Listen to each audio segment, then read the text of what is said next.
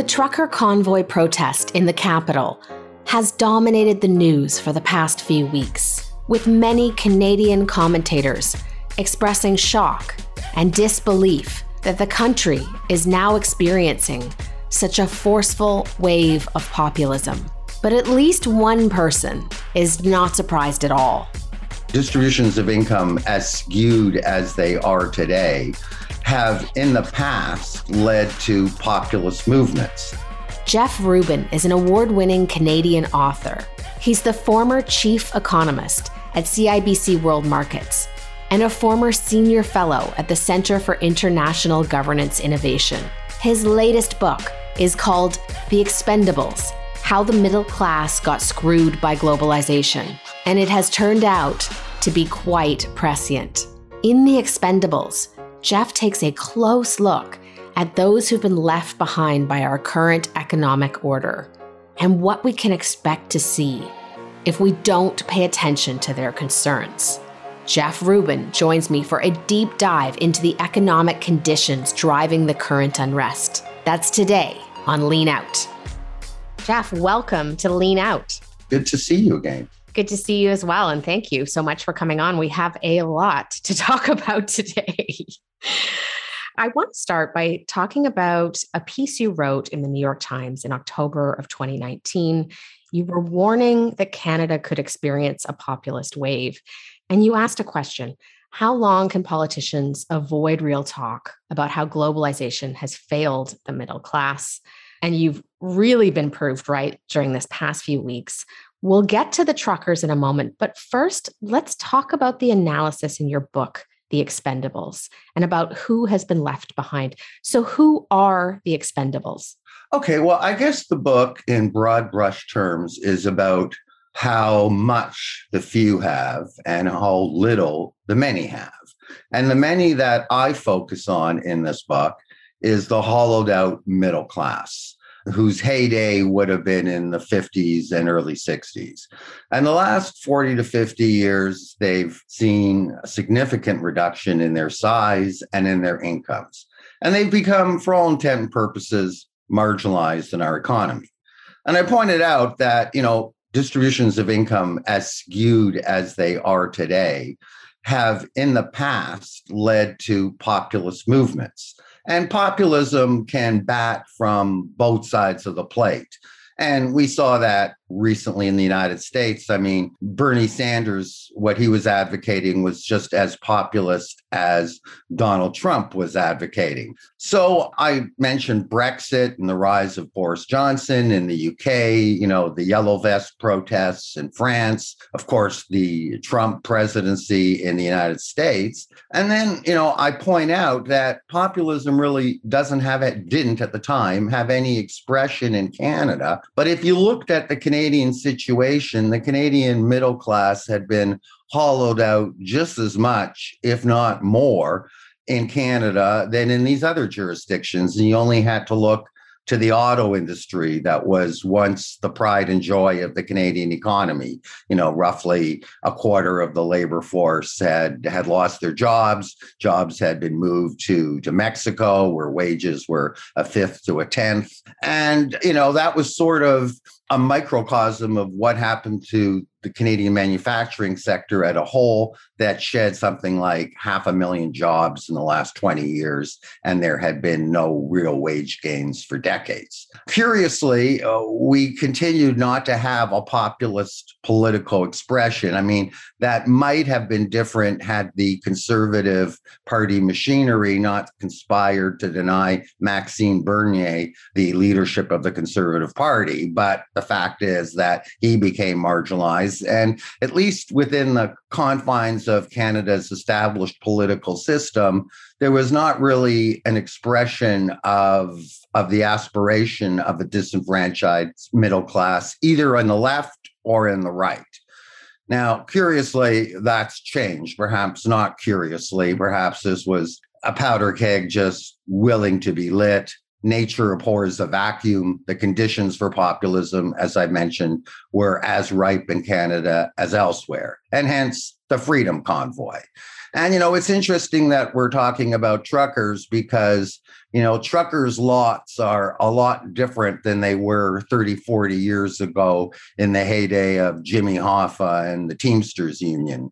Truckers mm. were very well paid. About 50% of all truckers in North America were unionized. And that also had an impact on what non union truckers got because, of course, employers had to compete. Now, you know, less than 10% of truckers are unionized. And, you know, you know what's happened to their income. So so it's not perhaps a total accident that it's the truckers, although, you know, this is an odd time in the middle of supply chain concerns that the Trudeau administration should all of a sudden add on these vaccination requirements that effectively make it very difficult for them to do their jobs.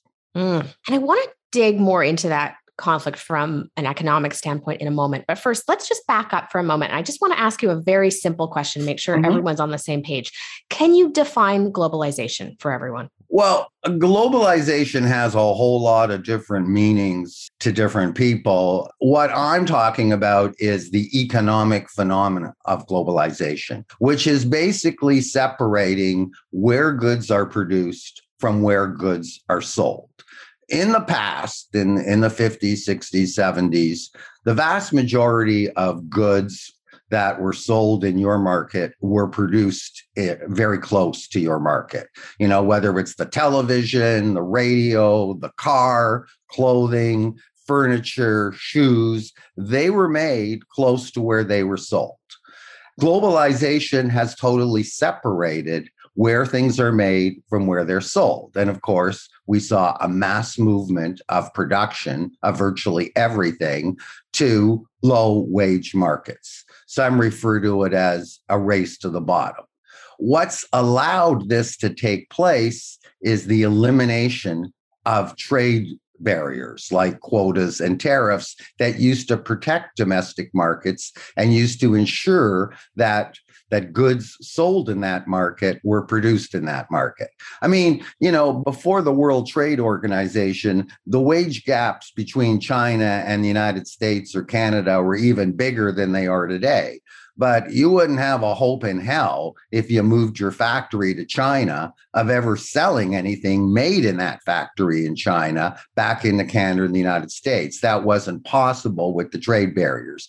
Those trade barriers have been totally gutted through successive rounds of World Trade Organization tariff cuts to free trade deals. And as Donald Trump quite correctly pointed out, and on this score, Bernie Sanders had the exact same view. Those WTO trade rules were stacked against the interests of American and Canadian workers. So when I'm talking about globalization, I'm basically talking about the divorce between production and sales and the mass migration of employment and production from high wage countries to low wage countries. And now I want to talk just briefly about the Canadian economy and Canadian workers during the pandemic. The last time you and I sat down to chat, it was closer to the beginning of the pandemic. Since then, what has happened to our economy and what has happened to our workers, particularly our low wage workers? Well, you know, they've borne the brunt of this, and many of them have lost their jobs. Many of them worked in small businesses that were shut down. And I think that what we found is that the pandemic actually exacerbated the income disparities that were already at record levels. I mean, you know, if you look at income distribution, the people who did the best in the pandemic were, in fact, billionaires because they received essentially welfare checks through the CEWS program to pay for the workers that they didn't lay off. So I think that that the pandemic, if anything, has exacerbated the income divisions in Canada. And as I pointed out at the beginning, Tara, when you have those kinds of disparities in income, you know people search for different different political solutions. And and you know this has happened historically in the past but as i've noted before those solutions can come from either the left or the right.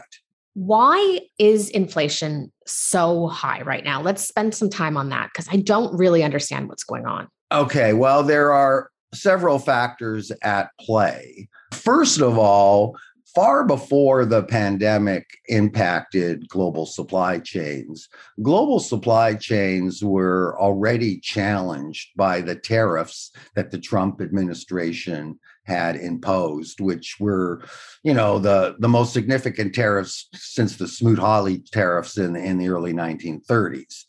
And it's interesting to note that those tariffs, while they were widely condemned by the Democratic congressional opposition at the time, have been continued under the Biden administration. There hasn't been one tariff against China that's been reduced.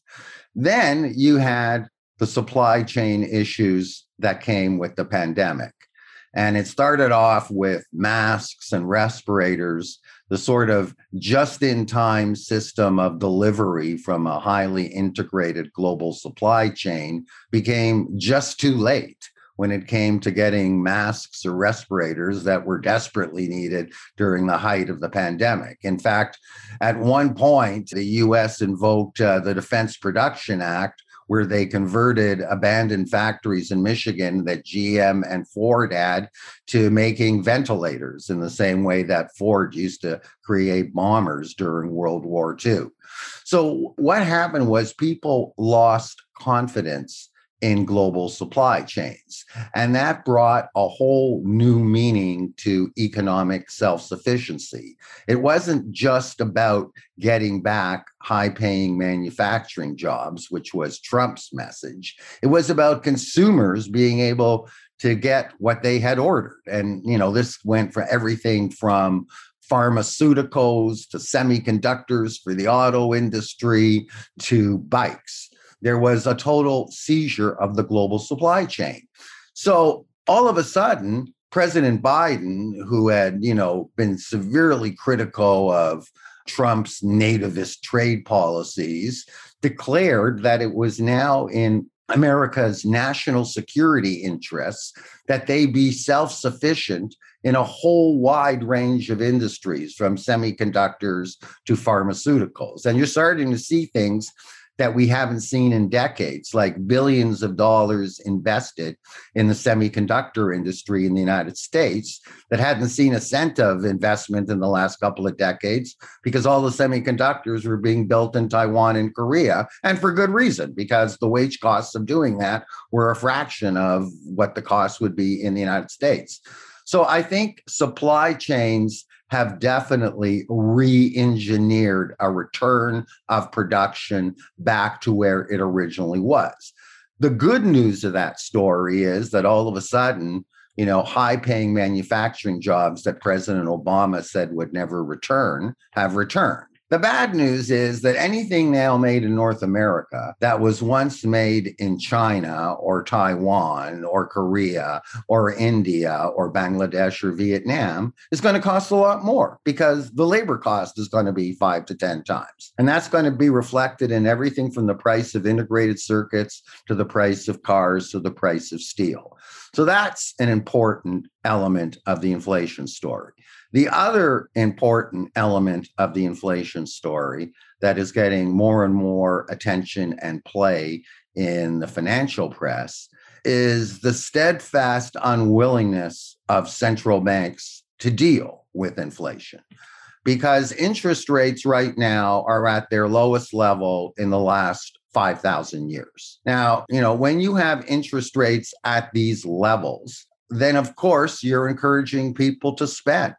And when you're encouraging people to spend at a time that supply is being squeezed, it's not surprising that all of a sudden we're seeing US CPI inflation printing 7.5%, Canadian inflation printing over 5%, German inflation printing over 6%, because none of these central banks, while they've certainly talked a lot about how they're going to hike rates, have really responded, with the singular exception of the Bank of England, which has raised rates twice, but from incredibly low levels. So there's a lot of things going on. In fact, I'm going to be writing a book about this very subject.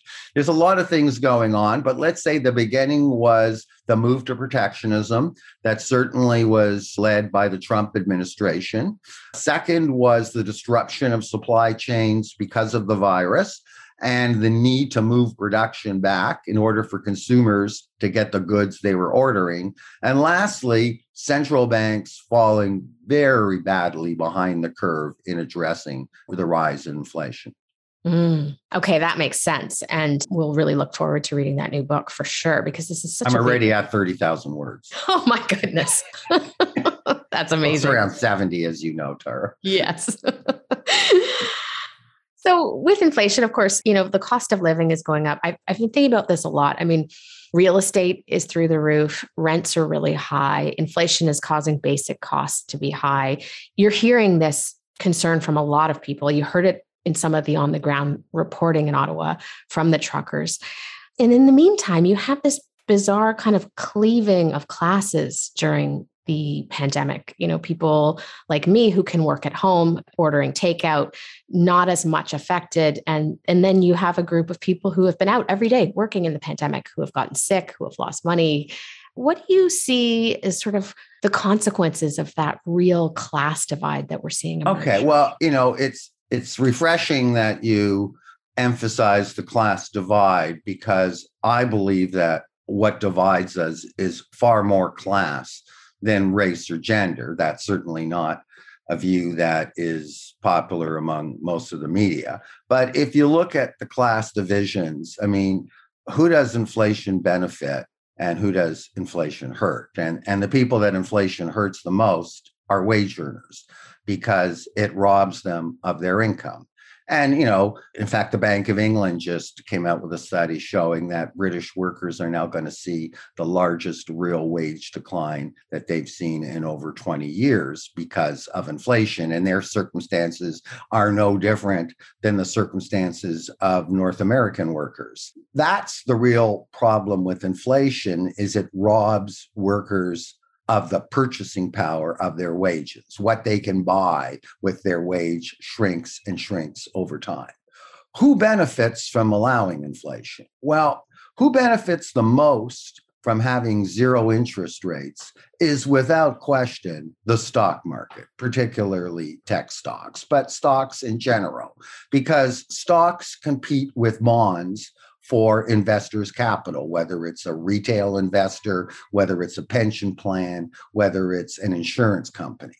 The problem is that the ownership of stocks is now the most limited it's been in the entire post war period that, for example, the top 10% of the American population owns over 80% of all publicly traded stocks. That the average North American household owns less stocks today than they did before 2008, even though we're coming off the longest running bull market in history. So, getting back to inflation and getting back to the central bank's unwillingness to raise interest rates, the key question people got to ask themselves is who benefits? The stock market benefits. That's who's being protected. Who loses? Workers, because inflation continues to rise and robs them of the purchasing power of their wages. And when you're thinking through sort of the issues of the trucker protest, I mean, we're speaking on Friday, February 18th. As we're speaking, the police are moving in to break up that blockade. So we'll be watching that news today. What do you think are the major issues that this protest movement has raised that we all need to think about now? Well, you know, it's it's about people being marginalized, and and you know, if it, if it wasn't going to be about the vaccine, it was going to be about something else because as i say tara the conditions for the rise of populism are just as much in evidence in canada as they are elsewhere. And the police may well break up the trucker blockade in ottawa but you know populism is not going to go away. Just like in the united states i mean you know people thought that that populism was a you know a, a black sheep event that just sort of happened with the election of Donald Trump. And and now we're finding out that in fact it's it's a lasting and growing force in American politics that's probably going to be very triumphant in uh, the upcoming midterm elections in both the Senate and the House. And and similarly I don't think this populist movement in Canada is going to all of a sudden dissipate. The question is is it going to be endorsed by a political party? And to this point, it has not. You know, the conservatives have tried to steer a middle of the road sort of posture with Erin O'Toole. And middle of the road doesn't work in a highly polarized society. And believe me, we have a highly polarized society. Mm. What I think, you know, people will also should discuss is the way that these people have been demonized in the media. And, you know, that's a familiar thing, just as, you know, people who supported Trump or Sanders were, if not demonized, uh, certainly attacked in the mainstream media. And I think, you know, the media's role in this is is something that needs to be talked about. It's not an accident that one of the most popular signs of the truckers is the media is the virus. And certainly they've been less than impartial. I have also been concerned about the demonization of this movement and also about the very polarized coverage of it. It's, it makes it very difficult to figure out what is actually happening on the ground. Yeah, there isn't a whole lot of nuance in the media's coverage of this event. And, uh, you know, I mean, it's it's always a lot easier to just demonize people who you disagree with than trying to deal with the arguments that they're making. And and that was the same when it came to trade policy. You know, people who called for a return of production were considered to be nativist by people like Deputy Premier uh, Chrystia Freeland when she was negotiating the Canada US Mexican trade agreement, that they were living in the past. They were Luddites, you know, they were anti progress. Well, you know, the same kind of response is being shown towards these protesters. And you know, with the same kind of overwhelming condemnation in the media, particularly in Canada. In the US, it's a little bit different because Fox, there isn't really an equivalent of Fox News. I guess, you know, my problem with that is as a taxpayer, you know, if the CBC wants to have a particular position, they have every right to have that, just like CNN and Fox has, and consumers can choose in the their cable subscriptions which channels they want to buy and which channels they don't. What I find objectionable is how taxpayer funded public broadcasters have such a one dimensional slant because I don't have a choice on funding them or not. Part of my taxes are distributed uh, to the CBC. And I think that's a real issue that needs to be addressed. I mean, again, I'm not challenging their right to have a particular position. All broadcasters do. I'm challenging the notion that that position should be publicly subsidized. How would you have liked to see this crisis covered by the news media in general? Oh, well, you know, I think that there had to be a little bit more challenge of the costs of shutting down the whole economy versus the costs of infection from the virus. And, you know, some people had said, you know, the cure is worse than the disease. Well, I'm not sure that was initially, but as we've gone on to a second year and people have had their second, third, fourth vaccination, you know, we got to start looking at the cost. Cancer didn't take a vacation just because the COVID virus was here. There were other health problems. And the economy, you know, when the economy doesn't grow, that's just not a statistic in the national accounts. That affects people's lives and people's health. And there was virtually no debate or discussion of that in the media. And I thought it was badly wanting in that respect.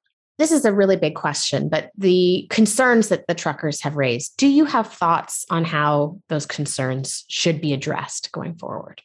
Well, I mean, isn't it curious? It's just coincident that since the truckers' freedom convoy, all of a sudden, premier after premier have lifted the restrictions. Of course, all of them swearing that it had nothing to do with this populist uprising. First in Alberta and Saskatchewan, and now even uh, Doug Ford in Ontario and Quebec. So, you know, I think, you know, we can thank the convoy for prompting governments to do what most citizens wanted them to do, which is reopen the economy.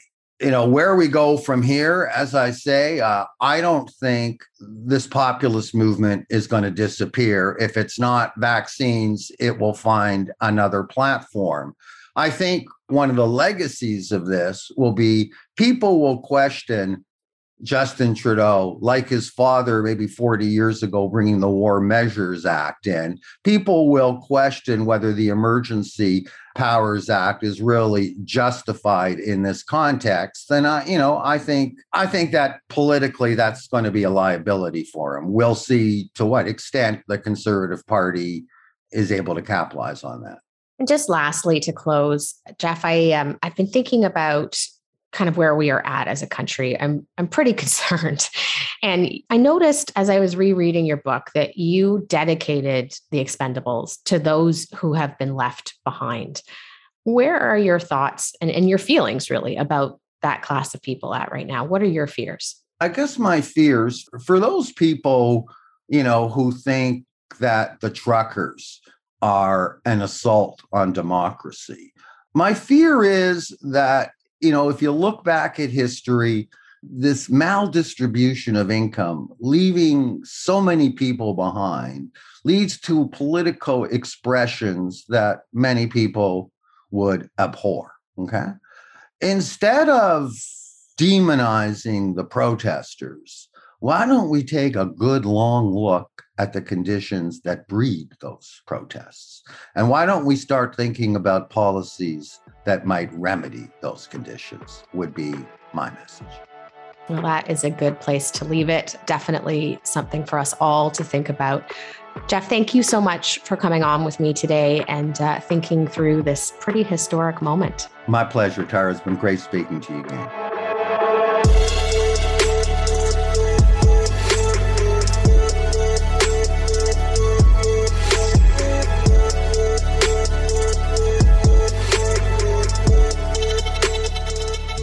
Lean Out is hosted and produced by myself, Tara Henley. If you liked what you heard, please consider subscribing to my Substack at tarahenley.substack.com.